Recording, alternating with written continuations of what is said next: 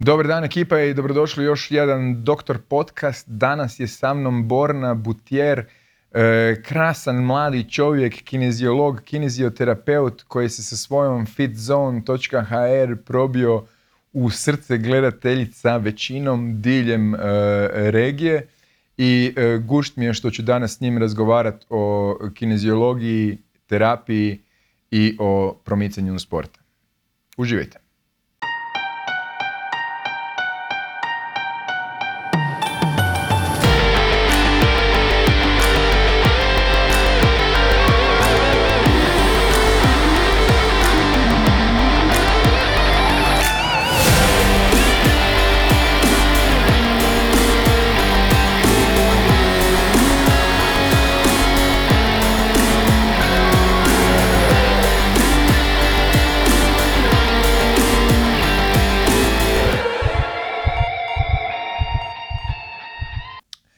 Dobar dan Borna i dobrodošao u Doktor Podcast, prijatelju.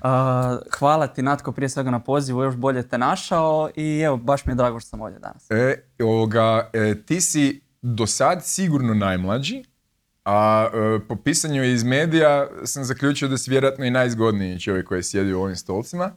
Laskava titula da, svakako za početak. realno samo zato sam te izvao, da sebi dignem promet, kužiš, jer ti imaš ti imaš već uhodane kanale. Znači, onda sam si mislio, pa kaj ne bi iskoristio čovjeka, fantastično, mlad, zgodan, Znači, žene će gledati ovo vjerojatno više nego muškarci. Šalim se. E, e, poante, poante je da se bavimo onim što je bitno. A vidio sam, e, tebe kroz medije su provlačili sa ovim titulama, kak sam te ja sad malo bio zafrkavao. I, ovoga, i vidio sam da na početku ti je bilo malo neugodno da si influencer, pa si se onda ipak sprijateljio sa tim da si influencer. Mhm, s tim nazivom. Da. Um, vidio sam da kroz novine te doživljavaju kao uh, lijepi uh, mladi čovjek, ali ti si više od toga. Ono što mene kod tebe fascinira i zašto sam te zvao je upravo tvoj Fit Zone projekt i to što ti sve radiš. Ti si kineziolog, jel tako? Tako je, tako. I tako. kinezioterapeut, jel tako? Tako je, specijalizacija, to je kineziolog sa specijalizacijom kineziterapije. Sjajno. I, I to si sve pretočio u nekakav projekt. I zapravo tu bi volio da počnemo pričat što je fitzone.hr i kako si došao na to idem ja napraviti e, za ljude da vide, da, da uče, da gledaju i, i, i, i kako trenirati. Kako si došao do toga? Pa evo ideja sama je nastala još 2018. Znači prije skoro četiri godine ovaj, za ljeto. Ovaj, eto, u tim vrućim mjesecima kad obično ljudi žele izgledati u svojom najboljem izdanju. Ja sam tad počeo razmišljati što bi mogao raditi u budućnosti. Jel? Tako da je ideja već tada nastala, međutim tad sam jel, ovaj, tad još nisam radio, ajmo reći, za sebe. ali ono, ideja se polako razvijala ovaj, i moja tadašnja kolegica, moja sada ovaj, i partnerica cura, jel, ovaj, zajedno smo došli na neku ideju i 2019. smo, ajmo reći, počeli razrađivati tu ideju. Znači, samo nas je ajmo reći dvoje u tom projektu. Jel, ovaj, znači partnerica i partnerica. Tako je, partnerica, partnerica na kvadrat. Partnerica to na je ja imam. To je, to je kao što si doživio i, i, dobro i opasno. okay, ali je više dobro. Je, vi, puno više dobro. jer, više dobro. E, e, nadopunjuje nas sa onim što nemamo, a mi puno toga nemamo, tako da blažene pa, bile, mi blažene bile žene da nam pomažu. Pa mi muškarci prije svega ne možemo multitaskat, tako da mislim da su nas tu već spasile, a za sve ovo ostalo... slažem se, slažem se. A i kvaliteta ljepše izgleda. I sve. Tako je, tako da, je. A mislim, uvijek ono, znaš, kako bi rekao, muško-ženski par uvijek kada prenese nešto, jer ono stvarno to ono, ako ima to, to nekakvu lijepu pozadinu, može to zaista lijepo onako priču Slažem se. Ovaj, poprimice. se. Tako da, evo, da nastavim, uglavnom 2019. smo krenuli razmišljati što bismo mogli raditi i tu je nastala ideja da počnemo snimati opet za YouTube. To je meni onako isprva bilo uh, onako dosta odbojno jer nisam htio onako nisam htio pričat pred kamerom. Ovaj, nekako mi je to sve skupa bilo odbojno, ajmo reći. Mislim, neću reći odbojno, ali imao sam osjećaj da ne bih mogao da ne bi mogao postati fluentan u tome, da jednostavno se ne bi mogao toliko opustiti, jel? Evo ko što smo sad ti ovako opušteni, nisam imao osjećaj, da, nisam uopće imao osjećaj da bi tako, na takav način mogu komunicirati s kamerom i s gledateljima. Ali kako smo krenuli snimat, znaš, ono, to su prvo snimanja trajala po, ono, po 12 sati snimila bi se dva videa doslovno, onako, koliko je to bilo zastekivanja, koliko je to bilo katova i svega, ali sad kad gledam baš onako lijepo se vratiti na te početke i baš je lijepo ono, prisjetiti se toga svega. Tako da, ono, dve, evo sad će biti nam uskoro rođendan 7.7. Ovaj, o, bravo. Tako da bit će tri godine od projekta, tad smo sve službeno lansirali. I ono, prvih šest mjeseci bilo ono, borili smo se za 200-300 viewova po videu, doslovno. 500 možda nam je bilo onako doseg. 1000 ako je bilo, bilo je top. I onda u prvom mjesecu 2020. smo doživjeli taj boom, ono kad ti algoritam povuče jednostavno na YouTube video ovaj, i spasila nas je to ženama najomiljenija mišićna skupina Gluteus. Tako da nam je... Gluteus, da, treba Da. pogoditi ovaj, u, u, u žicu i onda... Da, i onda eto nas potegnuo nam je algoritam to i od tad idemo samo uzlaznom putanjom. Super je ono, zaista smo zadovoljni, presretni smo sa svime. Ovaj, ali kažem, eto, pošto nas je dvoje, dosta je naporno, ali onako, baš smo sretni s time što radimo i što za sad ovaj... O, vidim da postižemo. ispunjava, mislim vidim po kvaliteti sadržaja, nije da nisam browso, ne, gledao sam kroz sve, vidim po kvaliteti sadržaja i po tom kak snimate da zaista se u- ulažete u to i vidim da ste već jako ispraksani ono, vidim da je Da, da. to jako profesionalno izgleda. E, što radite na Fit Zonu e, HR? Je li to za svakog, je li to samo za ljude koji već treniraju? E, za kakve ljude je to? Pa za doslovno sve. Znači, e, želimo, želimo da svako ko dođe na naš kanal ili svako ko se javi primjerice meni za osobne treninge, da može imati sve na jednom mjestu. Dakle, koji god cilj da mu je u fokusu, da može sve sa mnom.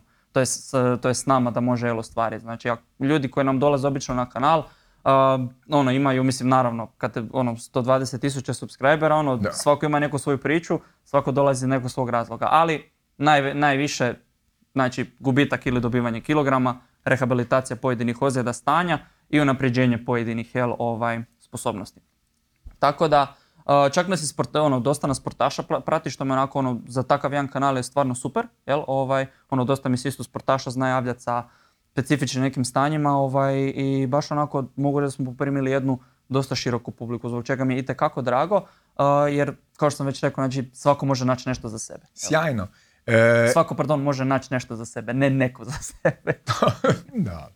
E, o, interesantno jer mislim meni puno znači kad e, dobim nekakav feedback u ovo mi je pomoglo ili u ovo mi je dobro ili od ovog sam nešto napravio i tak dalje i tak dalje. Je li tebi znači nešto to i dobivaš li znači, poruke u kojima ti se ljudi zahvaljuju, evo uspio sam nešto ili promijenio sam nešto i tak dalje. Koliko ti je to često? i? Itekako, e, doslovno na dnevnoj bazi, ovaj, što u komentaru na YouTube-u, što ovaj, e, primjerice u DM na Instagramu ili ovaj, u Facebook, e, što isto tako od naših ljudi koji pohađaju naše online programe, pošto imamo posebnu platformu gdje ljudi mogu ostavljati svoje domove recenzije. Doslovno, dnev- doslovno na dnevnoj bazi možeš nešto pronaći i to je nešto te itekako ispunjuje. Jer znaš da radiš nešto dobro, a vjerujem da je tako i kod tebe, jer ti si radiolog. Znači kad ti pomogneš nekome riješiti neki njegov problem a, koji ga je mučio već dulje vrijeme ili kad mu pomogneš uopće zapravo da sazna što s njime nije bilo, ajmo reći, dobro, pod navodnicima, sami time si već napravio dobru stvar. Ako možeš pomogneš riješiti problem, ovaj, to ono zaista jedan predivan osjećaj, prije svega motivacija i želja da ideš dalje. Jer to je ono što je primjerice izostajalo u početku. Taj nekakav feedback publike. E, to mi je super, to mi je pomoglo, zaista si ovo super napravio. Naravno, ne živiš samo od feedbacka, ali kada vidiš da, da taj tvoj sadržaj koji radiš, da to, da to toliko ljudi cijeni na takav način, ono stvarno je, ono, do- dosta sam, ajmo reći, emotivno povezan, jel, ovaj, sa svim našim Aha. pratiteljima, a, na toj nekakvoj emotivnoj razini, ovaj, jer stvarno kad, kad bilo ko da se javi, stvarno je to ovaj, a, predivan je osjećaj.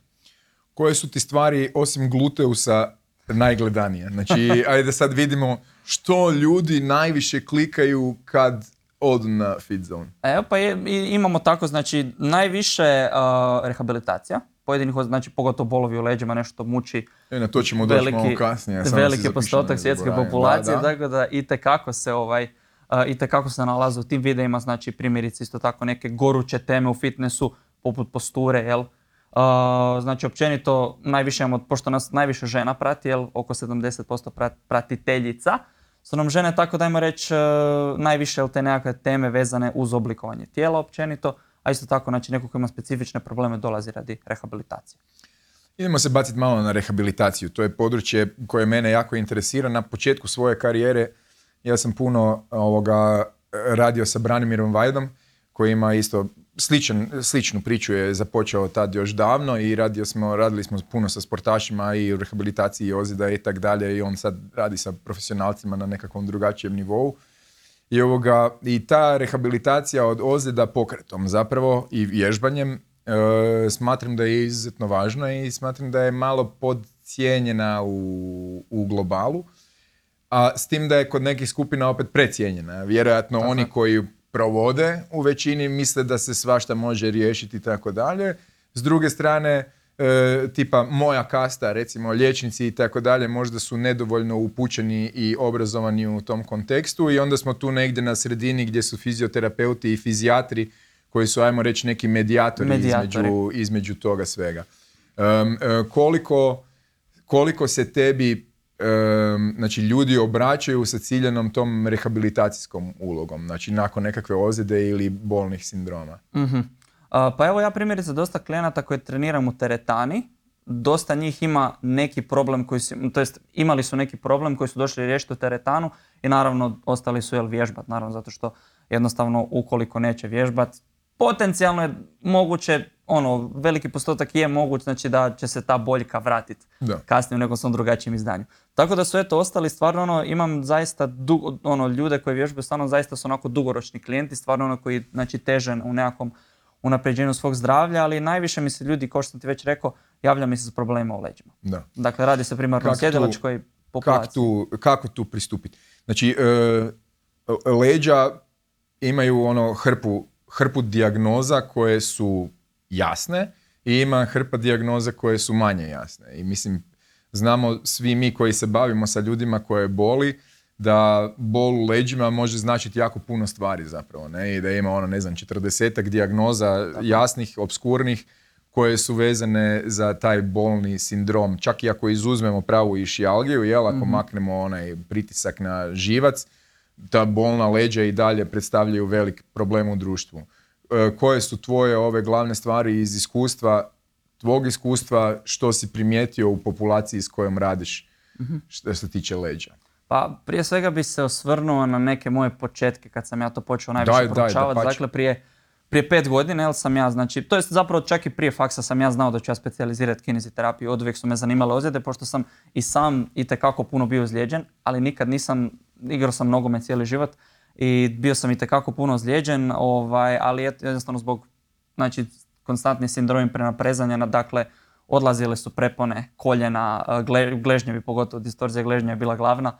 Ovaj, I uvijek me zanimalo što se tu nalazi jel, u pozadini cijele priče. Ni, ono, nikako jednostavno nisam mogao dobiti odgovor dok se nisam bacio samo istraživanje, dok me to nije počelo toliko interesirati i onda sam znao ono, idem ili fizioterapija ili kineziologija zato što imaju kineziterapiju tamo i hoću se time baviti.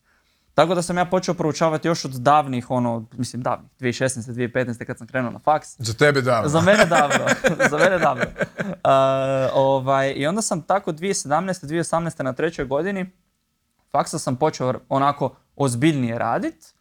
Uh, I moji početci su bili onako dosta, kako bih rekao, noce, nocebasti. Da. Jel? Uh, ono, uvijek je bilo, dakle, mobilnost kuka ti ograničava pokret u leđima, pa zato te bole leđa. Jel, um, slaba mobilnost torakalne kralježnice, hm, zato te boli donji dio leđa. No, onako, dosta sam bio onako centriran, jel? I to je normalno kad kreneš, onak, ono, toliko te, tih senzacionalističkih inf- informacija te preplavi doslovno da ne možeš razaznat ono dobro od potencijalno A tu si spoznao i Kruger-Dunning efekt zapravo. Tako je. Jesi na početku Tako mislio, a skužio sam i onda Skužio što sam- si više skužio si shvatio da ne. Da ne znam. Bravo, to si Tako, jako lijepo da ne znam. Znači, Kribulju, da. što sam više Tako nam je svima učio- na početku, da. Znači, što sam više učio, to sam skužio da toliko toga manje znam. Da. I da skužio sam da je toliko bol ta kompleksna, ali nužno ne komplicirana. Tako Znači, je, ali reći- uvijek multifacetna. Tako je. Tako. Multifaktorijalna, znači uvijek ima, on, on uvijek postoji više razloga koji mogu na bol utjecati. A, znači, primarno se to misli, ono, općenito u tom nekakvom senzacionalizmu, a, oštećenje tkiva. Primarno. A, ili si stegnuo mišić, ili su ti to neke degenerativne promjene, nešto sigurno ti uzrokuje bolove u leđima. Međutim, s obzirom na dosadašnja saznanja, znamo da tome nije tako. Znači da je većina boli nespecifičnog uzroka, dakle više od 50, 60 pa čak i 70% ovaj, boli, ali pogotovo u leđima. Znači u leđima imamo dakle više od 90% bolova u leđima je nespecifičnog uzroka, što znači da se ne radi o nekoj ozbiljnoj patologiji. Jel? Ovaj, I onda eto, znači ja sam uvijek bio ono, prije sam bio, ajmo reći, dosta kompliciran u izboru vježbi, jel? Bila bi to nekakve mobilizacije, istezanja na sto različitih načina, ali što sam napredovao više, to sam postao onako dosta jednostavniji. Jel? I uh, samim time što možemo pojedincu modificirati njegovu aktivnost, što mi možemo odabrati neku kompleksnu vježbu, poput primjerice mrtvog dizanja koja uključuje cijelo tijelo, mi možemo modificirati na tisuću različitih načina da ona osobi odgovara i da osoba u njoj veliku većinu ne osjeća bol. Iako može osjećati bol svakako, djelomično, ali ja uvijek to nekako tempiram da osoba osjeća dva, nekakvih jedan do četiri kad gledamo skalu od 1 do Da, 10, da. jel? Jer svakako ono, mislim, bol isto može biti ok signal, jel? Znači da opterećujemo određena tkiva, jel? Znači da pozitivno utječemo Da. na razvoj kapaciteta u njima. Ako je osjetljivo tkivo pa ga malo opteretiš, Tako onda ćeš izazvati bol, što ne znači nužno da je to greška. Da je to greška, jel? Tako da, evo, da, da skratim, uglavnom, znači prije sam bio dosta kompliciran, sada sam ovaj, dosta jednostavan i mogu reći puno uspješniji. Jel? I puno bolje mogu utjecati. Znači, zato što prije svega ne volim kad ljude opterećujem s velikom količinom informacija, jer oni samo žele riješiti svoj problem. Točno. Žele riješiti svoj problem, žele da im bude bolje, žele da im kvaliteta života prije svega poraste. Jer imam, evo, jedan čovjek mi primjerice došao prije dvije godine, on je rekao, gle stari moj, ja perem zube tako da se ja moram nasloniti na, na ovaj, doslovno umivaonik i ja tako perem zube jer ja jednostavno ne mogu se uspraviti, ne mogu jednostavno hodat da leđa bilo kako uspravim, znači ja moram biti savijen cijelo vrijeme, moram se pridržavati jer jednostavno ja ne mogu hodat normalno, ne mogu stajati. Da. I onda smo ga doveli do te, znači doveli smo ga do toga da je, da je mogu napraviti ono doslovno 20 sekundi izdržaj u plenku, da dan danas diže ovaj, eto, 120 kila u deadliftu, bez ikakvih bolova. Jel? I su to ljudi koji su došli potpuno fizički nespremni pa su dekompenzirali i onda ti zapravo nešto što je ušlo u minus lagano dižeš na nulu pa onda od nule dalje gore ili su to i utrenirani ljudi koji su nešto loše radili pa dekompenzirali. Jer, vi- ja kontam da je većinom ova prva kategorija, ali možda se varam. Ono, Uh, n- ovaj, kako se zove, ne, zapravo si u pravu, jel? Jer, kako se zove, većina ljudi je općenito dekondicionirana, to jest podkondicionirana, jednostavno nemaju dovoljnu razinu jakosti, snage, izdržljivosti i naravno da je to svakako samo po sebi rizik od nastanka bolnog Guilty as charged. Guilty as charged. Ali si jel- jel- jel te boli nešto? Za mene.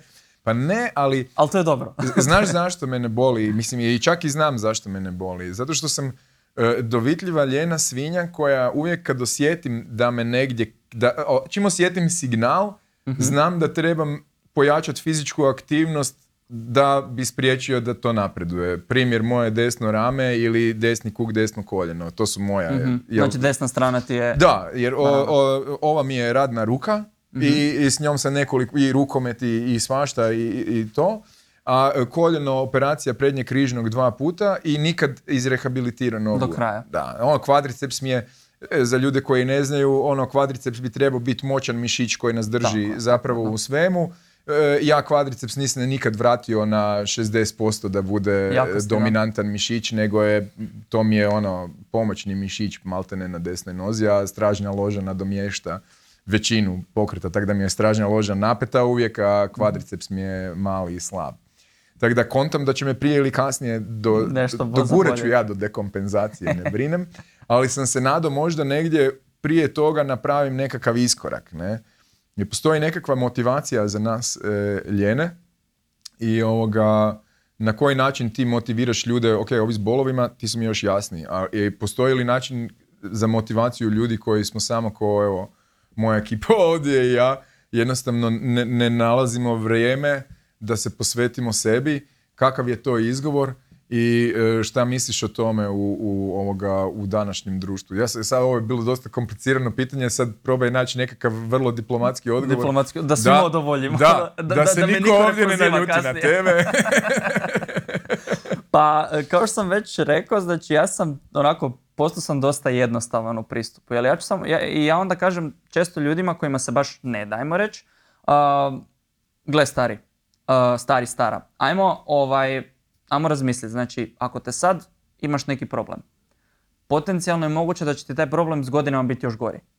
Vrlo sigurno. To je vrlo sigurno, da, da se bolje izrazim. Uh, ajmo pokušati napraviti najbolje što možemo, da nemaš posljedice ili da te posljedice budu što, je, što, je, što su manje moguće.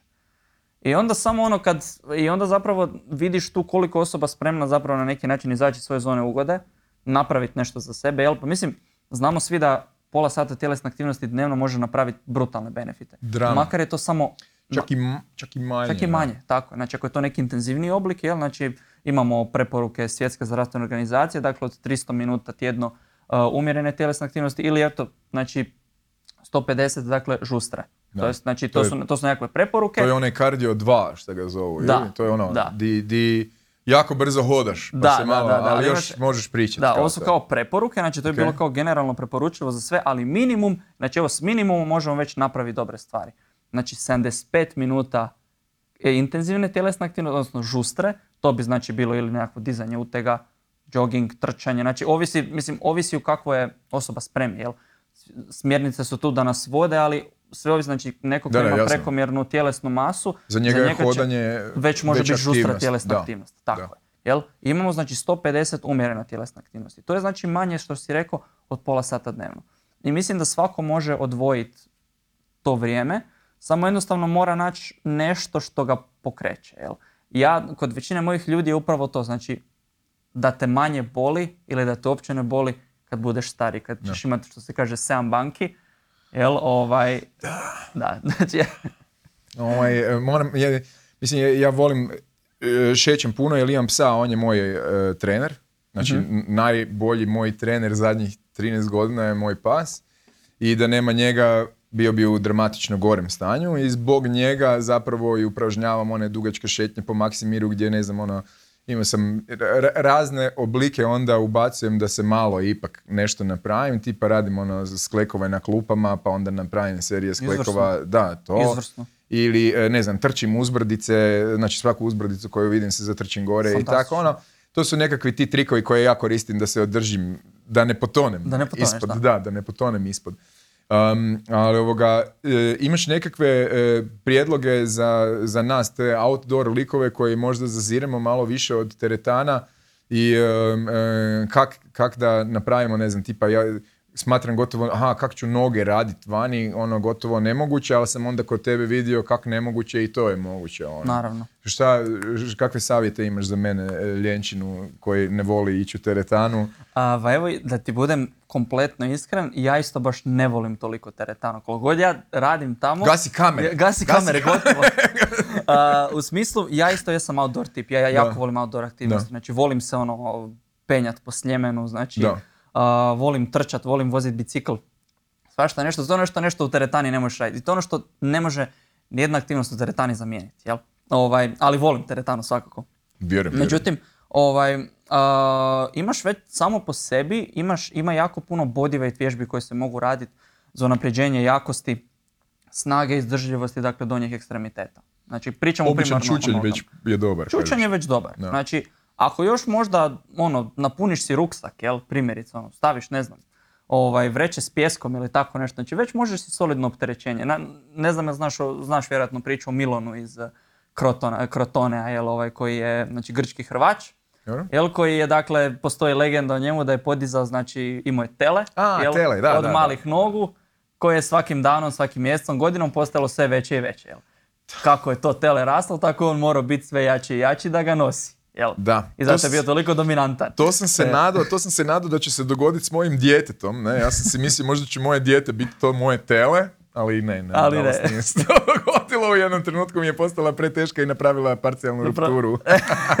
Kad sam je dizao na rame. To je ono, kak se većina se osjeća da događa ono kad radimo too much too soon, jel? Da. Možda nisi bio spreman Ne, to nisam i sigurno bio spreman, da. ali smiješan, e, mislim, e, kad, kad smo već kod tog pokreta koji mi je napravio parcijalnu rupturu sa djetetom, znači, e, doslovno je moja kćer kriva, iako naravno da nije kriva, ali tak si Ali volim to, ta- to si Gasi rađi kak gasi kameru, kriva si. kako da ja mogu biti kriv, to je ona zafrkancija, ali e, em, Znači, e, dizao sam ju na glavu i samo jedan lagani dodir njezine, njezine ovoga, e, noge i moje kapuljače ne je doveo do toga da mi je zatitrala, e, zatitralo rame i ni, nisam imao kontrolu pokreta i mislim da je recimo ta riječ kontrola pokreta, da je to nešto jako važno zapravo što možda podcjenjujemo inače, ne? I da ljudi, pogotovo u teretanama, ono što sam viđao kad sam zalazio još na ta mjesta je da ljudi doslovno ne kontroliraju pokrete koje rade, da jako puno trzaju, trude se nešto postići i napraviti, a da zapravo nisu svladali najjednostavniji dio toga, a to je prazan pokret doslovno i onda dokud ga mogu kontrolirati. Kaj misliš o tom pretjerivanju? Uh, pretjerivanje je definitivno, znači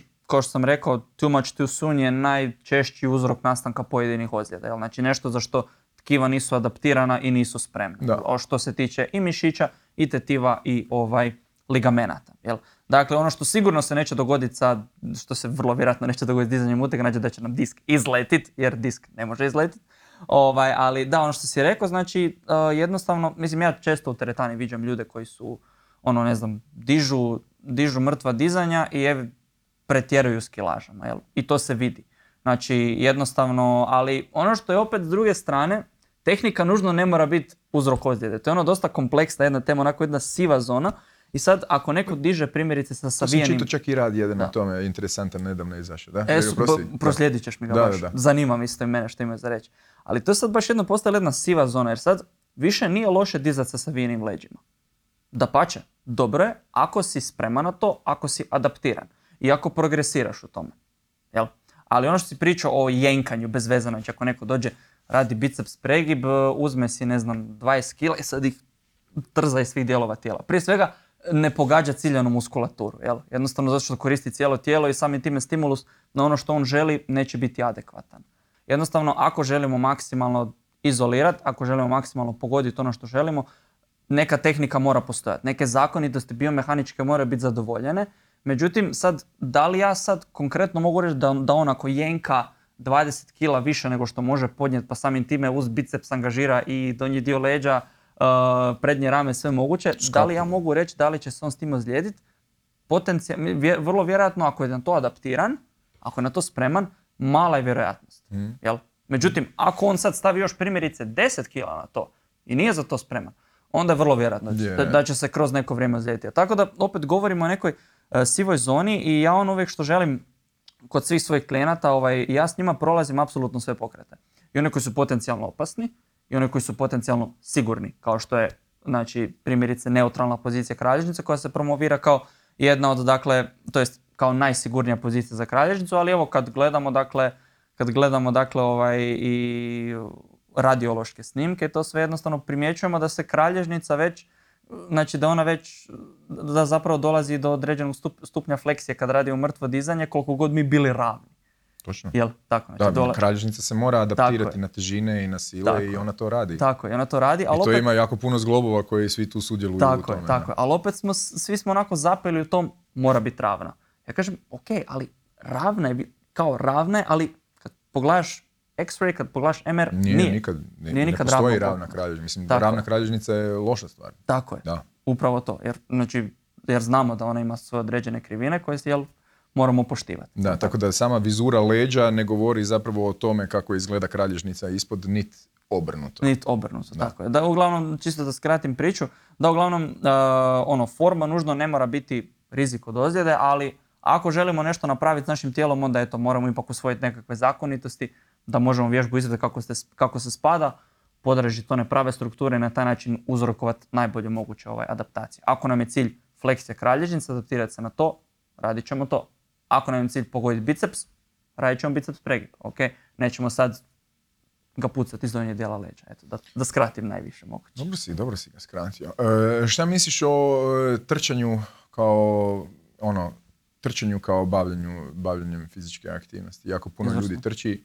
Imaš li ozljede od trčanja? Dolaze ti ljudi sa ozljedama od trčanja? Za sad, evo, iskreno nisam imao nikog ko mi se primjerice javio s trkačkim koljenom ili tako nešto, neke česte ozljede. Niti jednom sindromom prenaprezanja od trčanja nisi. Ne, ne, ali mislim, ono što sam imao je distorzija gležnja koja Dobro. tijekom trčanja. Standard. Dobro. Ali evo baš primjerice nešto što je specifično, reći, za trčanje, baš, baš nisam imao. Tako da ono, baš jedna zanimljiva, ovaj, eto, ozljeda s kojom se još dobro, nisam dobro, dobro, to je da. dobro. Meni je meni, dosta- je super kad se ja s nečim ne susretnem, Da. ovaj, jer to mi je jednostavno znak da ima još jako puno toga što mogu iskusiti, što mogu raditi, jel? Mislim da sigurno je kod tebe Ima. isto tako, jer vjerujem da Meni isto u kod jednom, tebe u se jednom pojavi. trenutku su mi trkači bili e, vrlo učestali u ordinaciji. Aha, I to kad je bio boom e, tipa, šta ja znam, prije desetak godina, kad je krenulo ono sa trčanjima, škole trčanja i tako dalje. I onda se dogodio zaista u ordinaciji boom trkača gdje je jako puno mi ljudi dolazilo sa sindromima prenaprezanjama razno raznih. Neki su bili full profesionalni maratonci gdje sam vidio nekakve ono stvari koje sam samo jedanput vidio, ne, jer su ekstremni. A većina stvari su bili ove Rekreativci, vjerojatno. Rekreativci, da, i onda isto ovo što si spominjao, što se tebi u nogometu dešavalo, znači, ovisno o tome koliko jako udaraju, ne, su bili ili limitirani na dole, ali kod nekih se penjalo već i na, na gornji, dio, gornji dio tijela. Kako si se izlječio ti od svojih sindroma prenaprezanja? Što si shvatio o sindromima prenaprezanja za budućnost? Za budućnost. Znači, a mislim, ja Mislim, sam... to je eto- interesantno za sportaše, ono, Da, da. Mislim, ja sam ovaj, a, tamo, tamo reći, moja zadnja ozbiljnija nogometna sezona je bila na mojoj prvoj godini faksa. A, tad sam odigrao u, znači, u manje od godinu dana sam odigrao preko 60 utakmica. I svaku sam odigrao od prve do zadnje minute. Dobro, nije to sad neki level natjecanja bio Dobro, sad dobro, svjetski. nema veze. Ali opet uz fakultet gdje ti svaki dan ideš, ovaj, znači kad imaš atletiku, imaš odbojku, a, imaš još puno raznih sportova, aktivnosti, išli smo i na kineziološkim transformacijama smo išli u teretanu, jel? To su bila po dva, možemo to karakterizirati po dva, tri teška treninga dnevno. Da, Znači na dnevnoj bazi i još za vikend igraš jednu ili dvije utakmice. da. I to je bilo, mislim, prije svega taj load management je bilo nešto što ja tada nisam mogao kontrolirati. Jer morao sam ići na faks, morao sam ići na treninge, morao sam igrati utakmice. I to me onda koštalo na kraju sezone da mi jednostavno prepona mi je skroz ovaj, otišla. A, praktički, evo zapravo, mislim, bit ću iskreno do nje dijela trbuha, skroz dolje, praktički do ljevog jel ovoga, mošte, do mošte, tako, do ljevog testisa. Do u ljevu možda! Znači, ono, jednostavno jedna katastrofalna bol nakon koje sam ja osvijestio da moram nešto početi raditi po tom pitanju. Jel? I jednostavno, kažem, kroz učenje, kroz fizioterapiju, kroz učenje isto drugih kolega, ovaj, eh, jednostavno sam smanjio intenzitet, smanjio sam opterećenje, dao sam tkivima da se oporave, počeo ih opet opterećivati onim opsezima koje, su, koje je to bilo ok, koje je to bilo moguće i evo, znači trebalo mi je, ja mislim, više od godinu i pol dana da ja to zacijelim kako spada. Jer opet s jedne strane, mislim kako ono kak se veli, ja imam crve u guzici, ja moram nešto raditi. Ja jednostavno ne mogu, ne mogu stajati u mjestu, um, ovaj, moram nešto konstantno raditi. U rehabilitaciji sad evo znamo da to i moramo raditi, ali ja sam možda radio too much. Kako smo imali gimnastiku pa se stalno verao po ovim po prećama, radio si salta, ovo ono, ja sam jednostavno te sve stvari radio i više nego što sam trebao, normalno da se nisam baš oporavljao jel, u onom uh, tempu koji sam htio, ali kad sam jednostavno te neke stvari shvatio, ovaj, primjer i prvenstveno granicama svog tijela. Jer ja mislim da se, mislim to možda glupo zvuči, ali ja mislim da se svi moramo barem jednom ozlijediti. Da. Da Ja spoznamo- Razumijem što govoriš. Da, jer, jer- jer mislim da moramo spoznat neke svoje granice. Mislim da te granice moramo kasnije gurat. Jel? Normalno da sad ja ne želim nekome ovaj, da se ozlijedi brutalno, da je out, poput Da, primjerice prednjeg križnog ligamenta, neke teže ozljede. Hvala. Ali znam da ti nisi kriv za to, vjerojatno. nisam. da. Kako se, ne, da- kak se to desilo? Da te pitam. E, pa preglupo, e, prvi put sam znači e, kao vrhunski utrenirana zvijer sa 18 godina igrao 2 na 2 hakl sa prijateljem, znači prijatelj i ja smo se razdvojili jer smo bili prejaki sa dva mala klinca. I onda mi je u dvokoraku... prva pogreška. U dvokoraku, da, je. I onda u dvokoraku mi je klinac ušao sa strane u nogu i, i ode, i ode koljeno. Ono, baš kad sam doskočio mi je E, ono sa strane doskoka, da. i klok. Užas. A, ovoga, a drugi put, e, onda sam operirao i onda sam bio u vojsci i onda sam, e, ne znam, se to smije, valjda se smije, onda sam preskakao preko ograde u Splitu u vojsci i onda sam sa prevelike visine sam skočio dole. I onda već sam mislio da sam izrehabilitiran i mislio sam da sam onaj ninja od prije. I ninja onda od sam skočio dole i onda sam se sam našao na podu i rekao, a, ovo, ovo mi je poznato. Ovo mi je poznato. Onaj zvuk vjerojatno Da. kao da šampanjac otvaraš da, da. i Niš, i onda sam se na portu javio vojnoj policiji i rekao da sam se sam vratio. Bio sam u kratkom obilasku, evo mene opet. Evo mene. Da, tako da sam ovaj to došepo nazad. Ali, e, mislim, te ozljede su dosta žestoke, ali u potpunosti si u pravu da e, do tad sam mislio da sam besmrtan. Znači, doslovno, do tad, jer bio sam u sjajnoj fizičkoj kondiciji, radio borilačke vještine, bavio se sa svim sportovima osim nogometom, ne, ono, doslovno sve. I, i zaista, ono, misliš da ti niš ne mre niš. Ne mreš ni, da. A onda u jednom takvom, ono, baš, ono, jedna sekunda, gdje se isto nakon toga ustaneš i misliš ma to će zacijeliti, Zacijelit i će, onda da. tek shvatiš, a to mi je doslovno promijenilo čitav život. Ne, Tako je. ne bi bio ista osoba da Tako taj je. dan sam prošao bez ozljede. Tako je, mislim, evo, ali sva sreća, danas možemo i dobro utjecati na, ajmo reći, redukciju rizika od nastanka pojedinih, ozljeda, pogotovo teški kao što je ACL. Jel? I takve ozljede želimo prevenirati što je to više moguće, no naravno neke sindrome prenaprezanja, znači preforsiranja razna, normalno da kroz te stvari moramo proći. Jel? Sve će nas, veliku većinu će nas, će nas uhvatiti tu i tamo donji dio leđa, jel ono, ono, a odradio sam brutalan trening, onako ono, fakat sam, ono, preforsirao sam se do Ibera, normalno zaboljet će me malo leđa. Možda, će, možda ćemo istegnuti koji mišić zadnju ložu, kvadriceps, nešto će se desiti, ali ok, znamo da smo pretjerali. Znamo da idući put moramo malo više paziti kad to sve skupa zalječimo. I moramo proći ono jednu ili dvije takve ozljede, ajmo reći lakše, jel? Ovaj, ono, aha, gle, fakat sam ono, znaš, prekrdašio ga. Moram nešto onak, moram, moram ipak malo se Da. bolje upoznati sa svojim tijelom. Jel? I moram ga ipak početi malo bolje tretirat. Ovaj, ne govorim to za tvoje sjel, ti jednostavno Ne, te- ne, ti, u nisi na, si. ti nisi na te stvari mogu utjecat.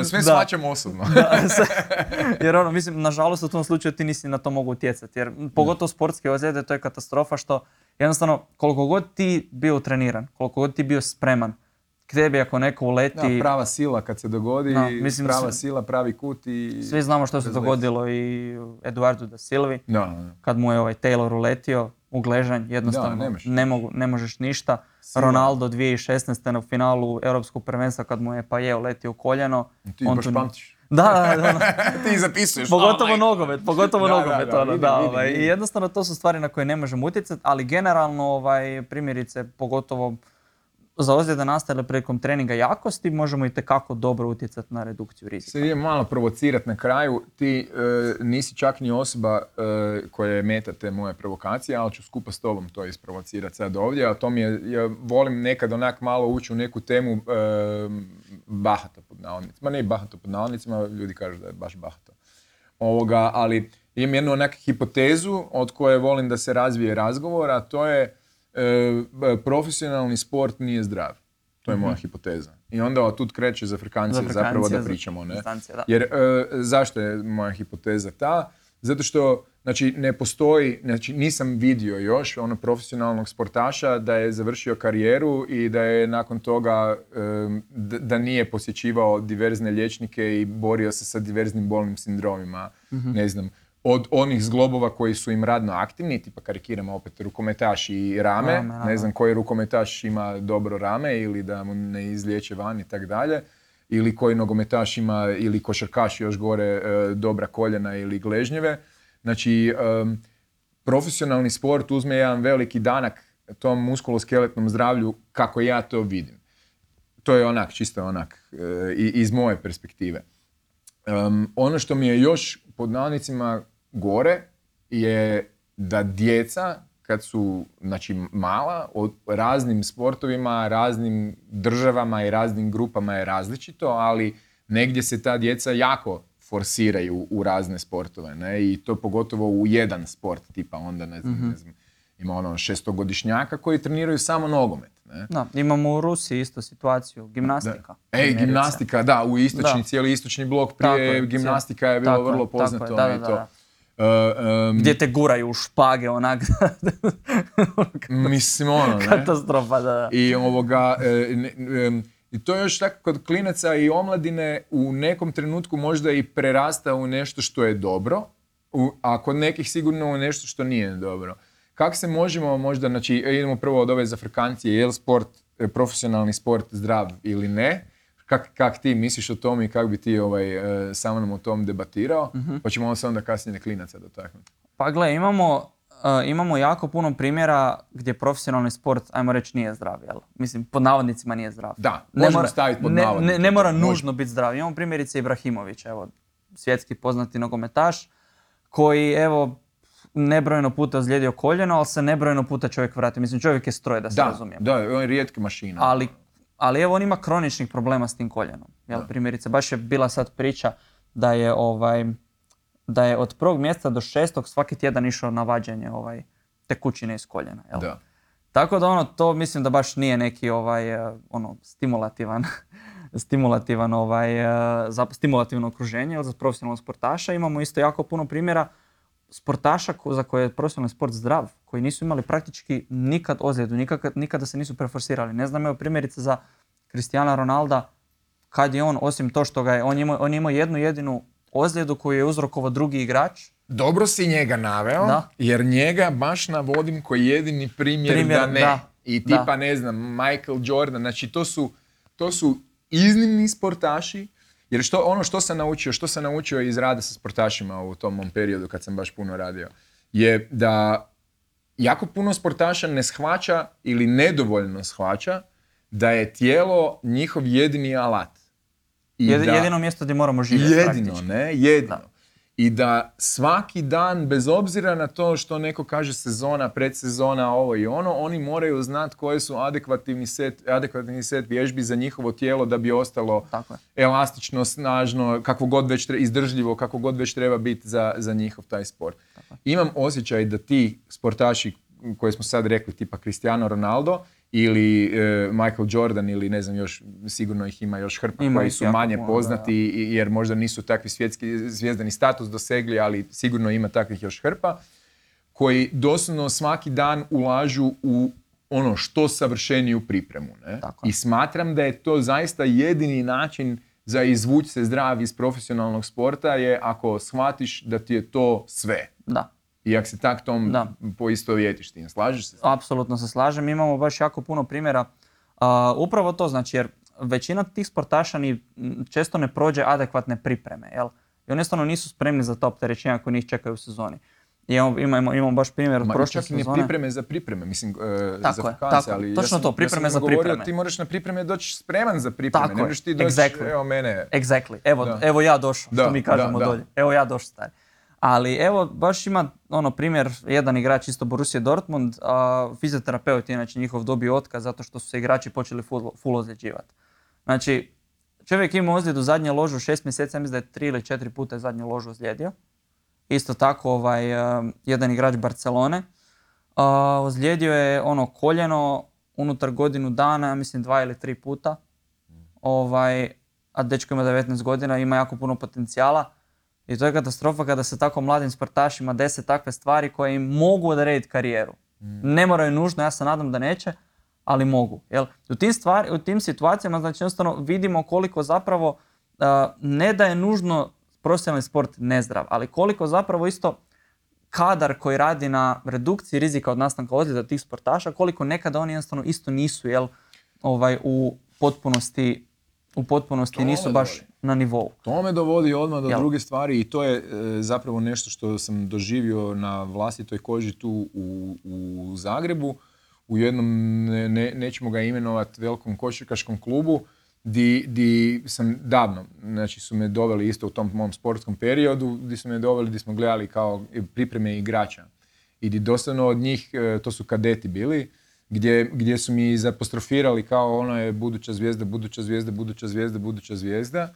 Di sam ja rekao ono je budući ozlijeđen, budući ozlijeđen, budući ozlijeđen, budući ozlijeđen. Ne? Jer ne mre, ne mre e, dijete sa 16 godina, ne znam, ovak, ovak tanko, ne, e, ovak e, spigano, jel?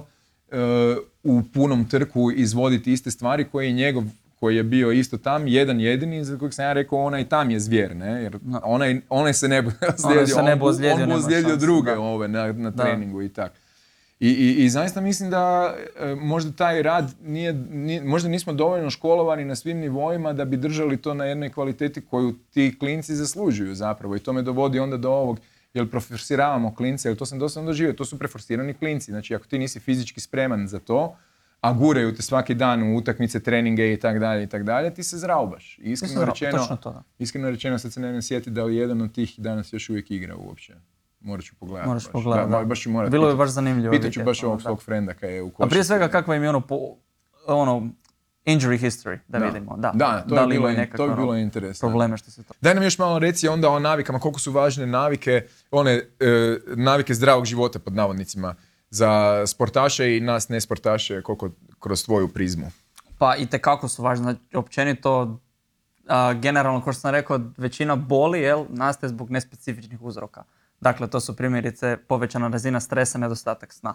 Jel, isto tako, prehrana, svašta, svašta nešto, puno faktora može igrati ulogu. Ali evo kad smo sad bili malo prije na sportašima, dotaknuo bi se isto eto primjera, ono jednostavno, baš jedan sportaš, neću ga imenovati, u Barceloni isto ovaj, brutalan talent, ali on do četiri ujutro igra Fortnite. I ovaj, on je to i sam priznao i to sve, ali eto, ima u 8-9 treningi i normalno da se ne stigne naspavat, restaurativni proces jednostavno ne stignu odraditi svoje, on se ne stigne oporaviti, dođe umoran, dođe nekoncentriran, dođe nespreman, normalno da su mu šanse za ozljedu veće. Da. Jel? Tako da svakako te stvari treba isto uzeti u obzir kada gledamo ono cjelokupnu sliku.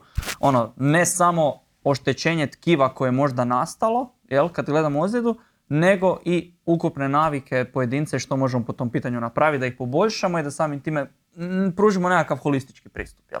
To je apsolutno točno. Ja bi samo još e, ubacio jedan štiklic iz neuroznanosti e, ranije čitane, a to je da pogotovo za klince i za učenje novih motoričkih sposobnosti, a to je za klince realno svaki dan. Znači bez obzira jesi profesionalni klinac sportaš ili si običan klinac, ali e, u snu u snu se događaju integracije novog pokreta. Tako je. Ne učiš novi pokret u tih tisuću puta ponavljanja, nego mozak u noći to ponovi i onda usvoji taj pokret kao takav. A ono što je interesantno je da se baš to motoričko učenje i ti nekakvi spindlesi koji se dešavaju događaju u zadnjoj fazi e, spavanja, što znači onaj šesti, sedmi Šesti, sat. sedmi sat, šesti, sedmi sat su za usvajanje motoričkih vještina izuzetno važni. A zamisli evo sad kad pogledamo činjenicu da jedan u tri osobe ne spava dovoljno, znači spavaju jel, manje od 6 sati, znači zamisli od 33% svjetske populacije minimalno, Minimalno. minimalno, Minimalno. ne može doći do toga. I by the way, drago mi je da si povukao ovu temu, jer e, baš evo neki dan sam odgovarao na intervju i pitali su me koja je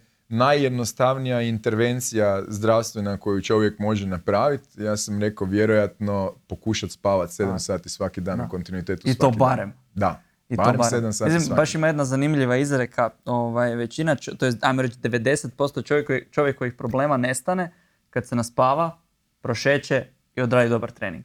To je točno. I A to je mislim, to je točno, da. točno. I to je sad, ajmo na kraju već kad je za frkancija, meni je ono kad, kad ljudi kažu, e, ljudi uvijek hoće pilulu, jel, za nešto. Ne? I, onda, I onda kad kažu zašto ne postoji nešto za bolje raspoloženje, za ljepši izgled, za bolje ponašanje, za, za bolji seks, za bolji san, za bolje hranjenje, za bolje ovo, za bolje, i onda kaže, postoji. Postoji. Ne? Postoji. I zove se sport i tijelo vježba. Aktivnost. Da. Tako je, tako je. E, Puno ti hvala e, što si bio i siguran sam da ćeš doći opet, pa ćemo pričati o nekim možda specifičnijim stvarima u budućnosti.